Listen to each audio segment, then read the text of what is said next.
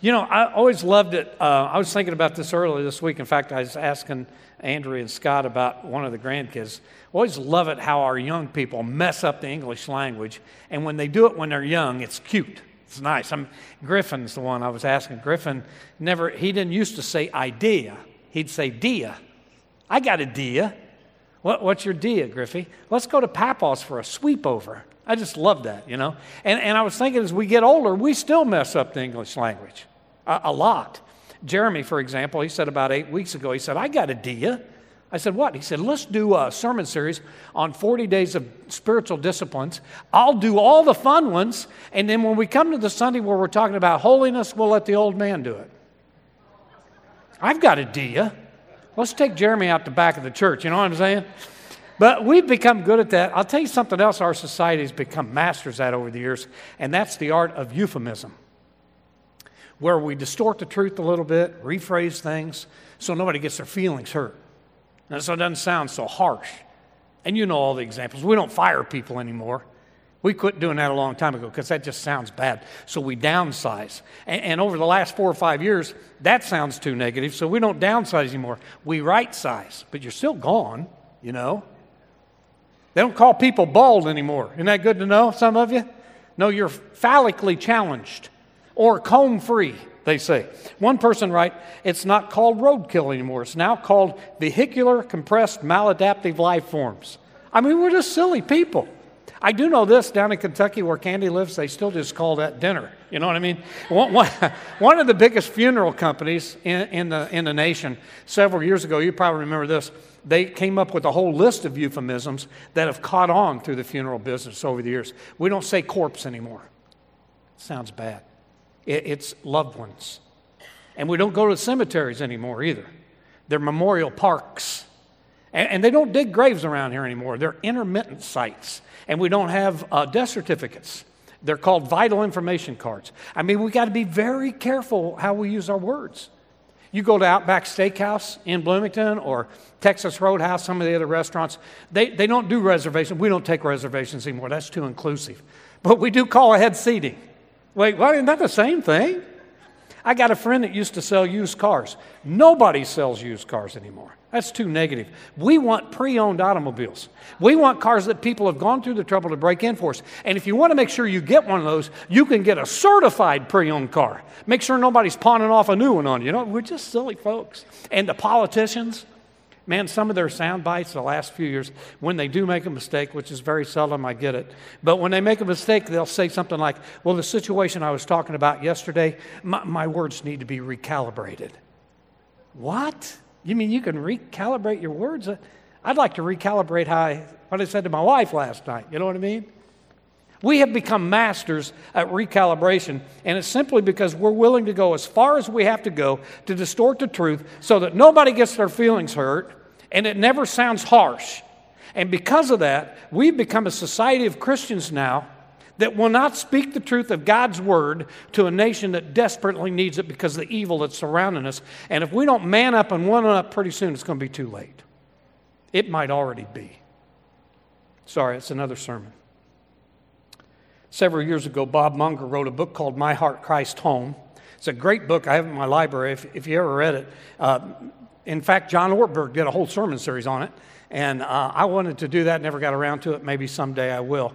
But in this book, he compares the places in our heart to the rooms in our house that Christ needs to come in and clean up.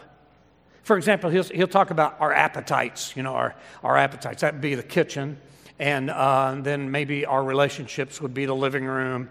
And then he talks about recreation and maybe be in the den. And Christ will come into each room in your heart that represents the rooms in your house and make changes and clean it up. And he says, then when Christ has gone through the whole house, he sees this room down at the end of the hall. It's a closet. And Jesus says, hey, there's something in there that stinks, man. I mean, there's something in that closet. I don't know if it's mildewed or rotten or dead, but you need to clean that closet out. And Bob says, when we hear that from Jesus, our normal response is, Are you kidding? Seriously, I'm giving you my entire house? So what? I have one or two bad habits that I'm keeping to myself.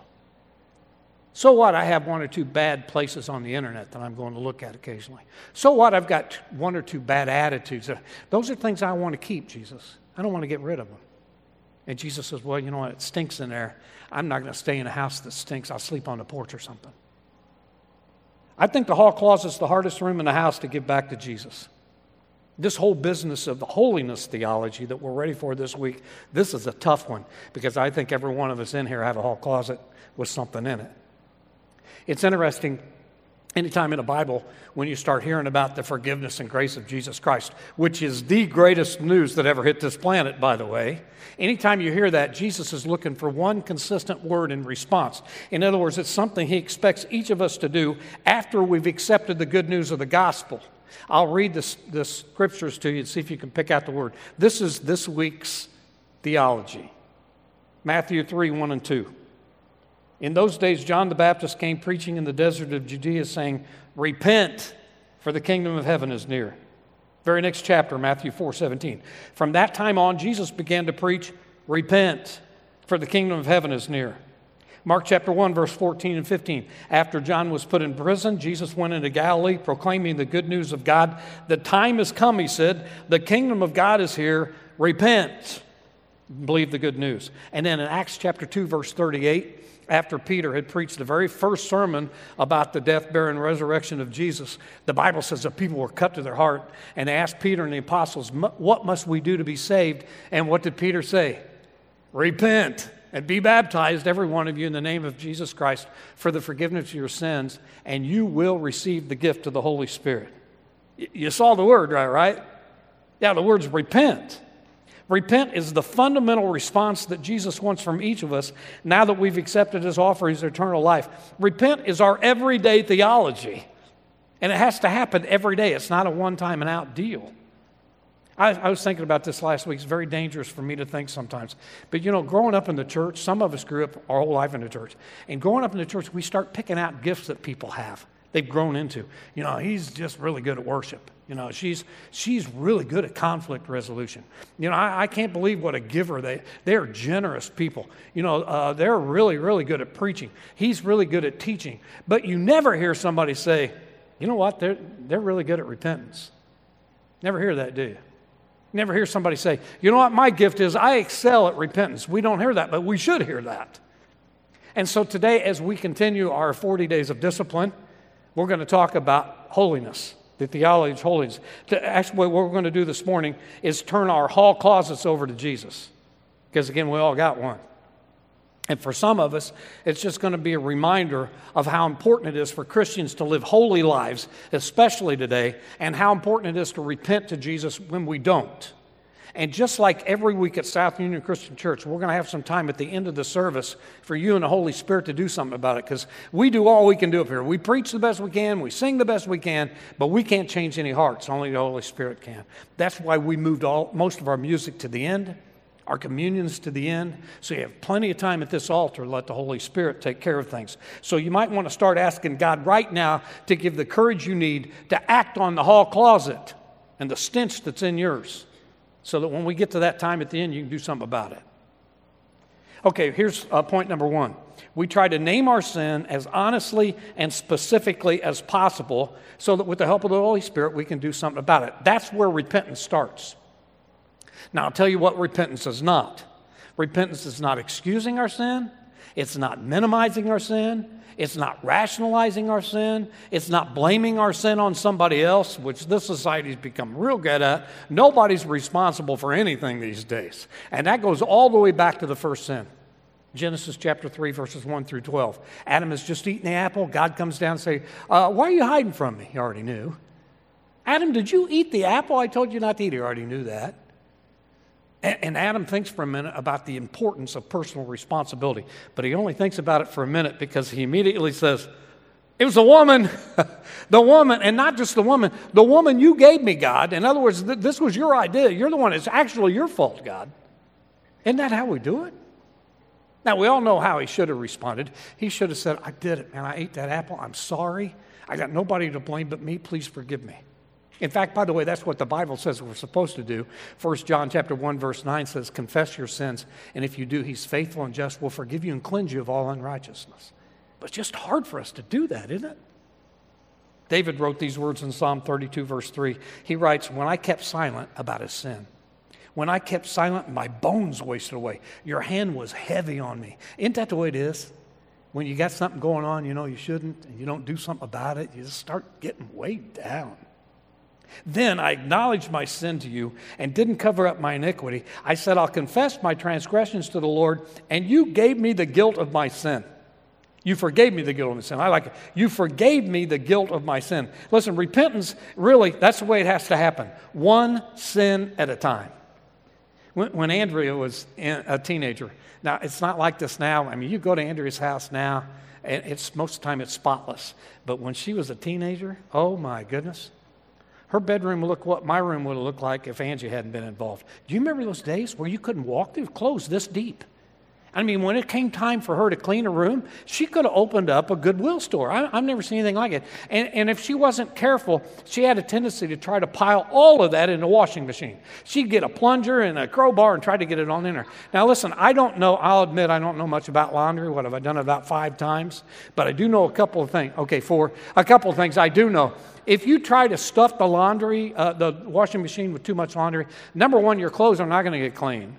And number two, it does the funniest thing. It's wonky. Tries to walk right out into the living room. It wobbles and screws. It's a whole lot better to make little piles and clean them that way. See, some of us in here, I'll just be honest with you, some of us in here need a laundry coach. All of us in here need a repentance coach. Because if we're not careful, here's what we tend to do we pile all our sins in this big pile and we say, Please, would you forgive me for my sin in the name of Jesus Christ? Amen. And that's it. Because we're in a hurry. Oh, we're in a hurry. The potato said to the sweet potato, Would you please hurry up? And the sweet potato said, I am. I am. Looked like you needed a little joker or something, you know what I mean? Very little. So, uh, anyway, we're in such a hurry that we just pile up our sin and ask God to forgive them. And, and it's more convenient that way, it's less time consuming that way, a whole lot less painful and embarrassing to do it that way. So just please forgive all my sins in the name of Jesus Christ. Amen. He wants to forgive us anyway, right? Family, we need to remember that repentance is not a bookkeeping deal, it's a relationship deal. It's a transformation deal. And when we pile our sins up and just ask God to forgive them, we miss the opportunity for Him to touch us on each one of them, to wrap His arms around us, to love us, to give us the blood of Christ. It's, it's an amazing thing. Sometimes we just need to uh, uh, Uh, be honest with God and tell him what's going on. It means being painfully honest with God. God, I was late for staff meeting, and I told him I was late because I had a flat tire and the traffic was bad. When the truth is, I overslept. I knew I wasn't going to make it. I lied. Now, I hate it that I'm, I'm a liar. I hate that, God. And, and after we've done that, we've started the repentance process. The next question is ask, why did I lie? So if you don't get to the root of why you lied, you know, most of our sin is just an illegitimate, illegitimate way to get to a legitimate need. And if you don't work out why you did it, then you're going to do it over and over and over again. And after you get to a place where why you did it, you guys work that out with God. The next question is, what kind of damage did I do? And the reason we ask that question is it reminds us how nasty sin is. It is ugly business, it is toxic business. It's a cancer that eats you up and everybody around you. And you just pick one. I mean, I pick gossip from my notes because it's so prevalent today. We used to talk behind each other's back. Now we just do it right on social media. I praise God I'm not on social media. Some of the things people say to each other on I, it's just amazing to me. And we need to get honest with God and say, I don't, I don't know. I, I just slandered that person, Lord. I know I did it to feel better, but I don't feel better. I've destroyed community. I've destroyed a friendship. I've divided people. Please forgive me. And, and, what happens when we speak those words out loud, we become grossly aware of how nasty our sin is, and it motivates us to change. Pastor Bill preached a sermon on sin, just a good old fashioned sermon on sin and how we need to get it out of our lives and, and how we desperately need a Savior. And he said, after the sermon, uh, Harry came up to him, been there for years, and he said, Pastor Bill, I, I don't like those sermons. I don't like you to talk about sin. It's negative and nasty. It's, it's uncomfortable. And frankly, I don't, I don't see myself as a sinner. And Bill said, Well, maybe you're not. Let, let me ask you a few questions, Harry, and we'll see. He said, Number one, Harry, you've been married, what, 25 years? 26. He said, In 26 years of marriage, have you been 100% faithful to your wife? You never lusted after another woman? He said, Bill, I'm in sales. I travel a lot. He said, We both knew what that meant. He said, Harry, uh, when you're selling and, and you've had a, a, an, an expense account, and you're filling that out, do you ever put anything on the expense account that wasn't strictly business? He said, Everybody does that. He said, when you're promoting your product, do you ever exaggerate how good it is? Do you ever tell somebody you'll have it to them on Wednesday when you know good and well you can't get it till next week? He said, that's the industrial standard right there. He said, Bill, look at me. You've just admitted to me that you are an adulterer, a cheater, and a liar. So I'd like you to repeat after me. I'm an adulterer, a cheater, and a liar. I guess I'm a sinner. And Bill didn't like that at all. Bill was ticked off. Harry. Harry didn't like to hear those words. Yeah, Bill didn't like it either. And neither do we. See, we all want to think that everybody sitting next to us has uglier stuff in their closet than we do. And the only way to get past that in a real sense is to get someplace quiet with God and start working through this stuff and allowing His grace to fill you and to transform you. So you start by being honest, we start, and specific about our sin. And the next thing, we ask God to help us with the repentance process because sometimes, let's just be honest, sometimes we don't even know what to confess. Now, I've used this uh, illustration before, maybe twice, but in 34 years, that's not too bad. I love it, it fits. Back in the early 1900s, um, GE had an engineer by the name of Charles Steinmetz, and this guy was the best ever. And so when he retired, they would hire him back for consulting work. And one time they had one of the new turbines that came out and they were having trouble with it and they couldn't find out what was wrong with it. So they asked Charles to come in and investigate. He was there about 10 minutes. He took out a piece of chalk and walked up the turbine, put an X on it, and left. Well, they took that piece of the uh, machine apart, and that was the problem, and they fixed it. And uh, so they said, send us a bill. He sent them a bill. The bill was for $10,000. That's 100 years ago. That's a lot of money. It's a lot of money now. It was a lot of money back then. And they said, Charles, that's a lot of money. You're going to have to give us an itemized list. So he gave them an itemized bill. Two items. Item number one, I made an X on the machine, $1.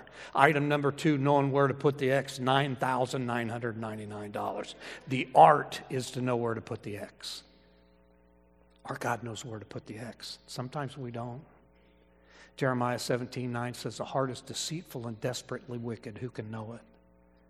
And if you know your heart half as well as I know my heart, then you know there's some real good stuff in here. It's come from Jesus over the years. And there's some real bad stuff in there. And it's come from me over the years. And the sad thing is, family, we can go from one extreme to the other just like that. We can be in church on Sunday morning singing a praise song, having our hands up. We're so into the praise we can't even get the words to come out of our mouth. And the next song, have a bad thought about somebody on stage or somebody in the church or a nasty thought. We can go from one to the other in, in just seconds. We can serve God and love God and give to God and do our devotions and, and, go through a Bible study and read the Bible one minute and the very next minute be all about ourselves. And so we just need to sit down with God because He knows just where to put the X and say, Lord, we need some help. He's the only expert who can discern my errors and forgive my hidden faults, Psalm 19 12. And then the last, number three, the third part of repentance. For, before I do the third part of repentance, this is from Paul. Paul Mizell, are you in here? No? He's back there? This is from Paul. So if it works, it's from me. If it doesn't, it's from Paul. So you just look like you need this. So did you hear about the bad rainbow? It got put in prison. It was a very light sentence. Anyway, here's the third thing absolutely nothing to do with the third thing. The third part of repentance is we ask God for a new way of looking and feeling about the sin that's trapping us. Here's what James says. He puts it like this in chapter 4, verse 8 Wash your hands, you sinners. Purify your hearts, you double minded. Grieve, mourn, and wail. Change your laughter to mourning and your joy to gloom. Humble yourselves before the Lord, and He'll lift you up. What He's talking about is we ask God to see our sin from His perspective, not to see how ugly it is. We already know how ugly it is, but for us to see it from His perspective. It'll change things. Am I the only one in here? I, mentioned this first service. Do you know, right this minute, I could go sit down in that office over there in the quiet and start thinking of some of the things I did when I was younger that are absolutely diametrically opposed to who I am today. I mean, some of the things I did put a pit in my stomach. Am I the only one here who can do that? See, that's what James talking about. Ask God for that kind of perspective, not from the past. Uh uh-uh. uh we, we want the pain now. There's, there's two types of pain there's a good pain that leads to repentance, and there's a bad pain that leads to a world kind of mess. In fact, Paul puts it like this in, in uh, 2 Corinthians 7.10. He writes, Godly sorrow brings repentance that leads to salvation. Godly sorrow does. And listen to this it leaves no room for regret. But worldly sorrow brings death. You see the difference? If you're really sorry for your sin, then you confess with God and you work things out and you're transformed and everything's good and you move right along. But sometimes we get worldly repentance. We hide from God, we hide from each other, we just draw it inside, and man, that's toxic. That's nasty. You'll start blaming everything on yourself to begin with. You'll blame yourself for the bad weather. You'll blame yourself for global warming. You'll blame yourself for the Reds losing streak, for the war in Ukraine. You'll blame yourself for everything. And then you get to a place where you blame everybody else. That's where we're at as a nation. Everything's the United States' fault. Because, see, we're doing worldly sorrow instead of godly sorrow. So you do it godly way. And, and also, you got to work through the guilt process. There's two types of guilt. The first type of guilt for us Christians, when we're doing something wrong, the Holy Spirit taps us on the shoulder and says, Hey, uh, you can't do that. You feel really nasty about it. So you get with God someplace and you ask, you confess, and you get forgiveness and cleansed up, and, and you go on about your, your, your way. Two or three days later, you're feeling bad about it again. You feel guilty. That's not from God, that's from hell. God doesn't use secondhand guilt. Once it's over, it's over with him. So we got to work through that. And, and then the third thing to make sure our repentance is sincere is to see if we've done some damage control. The classic example of that is in Luke chapter 19. Zacchaeus, the wee little man, remember him? He told the Lord, eh, Right now, here, Lord, if I cheated anybody out of you, I'm paying back four times. So that means uh, your repentance is sincere. When you, you say, Lord, I really want to change, and, and to make sure that I, I, I want to change, I'm going to make some restitution. Family, Jesus is the greatest forgiver, transformer, grace dispenser this world's ever known. Uh, uh he never turns away from us. It's grace everywhere you look for the Christian. And we might be successful in every other area of our life. Everything might be going really well. But if you've got something in your hall closet you're not dealing with, it's going to be a mess. And just in case you don't think you have a hall closet problem today, you got your handle on things like Harry did, I'm going to read this poem and then we're going to go down. I love this. I was shocked and confused and bewildered as I, have, as I entered heaven's door, not by the beauty of it all, by the lights or its decor, but it was the folks in heaven that made me sputter and gasp the thieves, the liars, sinners, alcoholics, and trash. There stood the kid from seventh grade who swiped my lunch money twice. Next to him was my old neighbor who never said anything nice. Herb, who I always thought was rotting away in hell, was sitting pretty on cloud nine looking incredibly well. I nudged Jesus, What's the deal? I'd like to hear your take. How did all these sinners get up here? God surely must have made a mistake. And why is everyone so quiet and somber? Please give me a clue. Hush, child, Jesus said. They're all in shock. Nobody thought they'd see you. we, we all have problems with the hall closet, all of us. And you guys have heard me say for years that this is why I come to church. Right here. It just is. Because every Sunday, I get to pick up this cup and pick up this little piece of bread, just a wafer, but it reminds me of a broken body for me. And then drink this little bit of juice. It reminds me of shed blood for me. And then I just do what I got to do. You say, What do you got to do? I got to get on my knees. I got to say thank you for this. And I got to say, Lord, here's what last week looked like. Some of it was good, some of it was desperately bad. I don't want to do the bad. I'm asking forgiveness, and I'm asking for the transforming power of the Holy Spirit in my life. And He listens. If you don't know that, if you're not a Christian this morning, the baptistry, thanks to Scott and Andrea, is warm and clean. We used it first service. Brody Southern was baptized first service. It was awesome. Still got towels and everything's ready to go. If you'd like to come forward this morning, accept Jesus and get this forgiveness. The rest of us, let's do some work. Let's clean up our homes a little.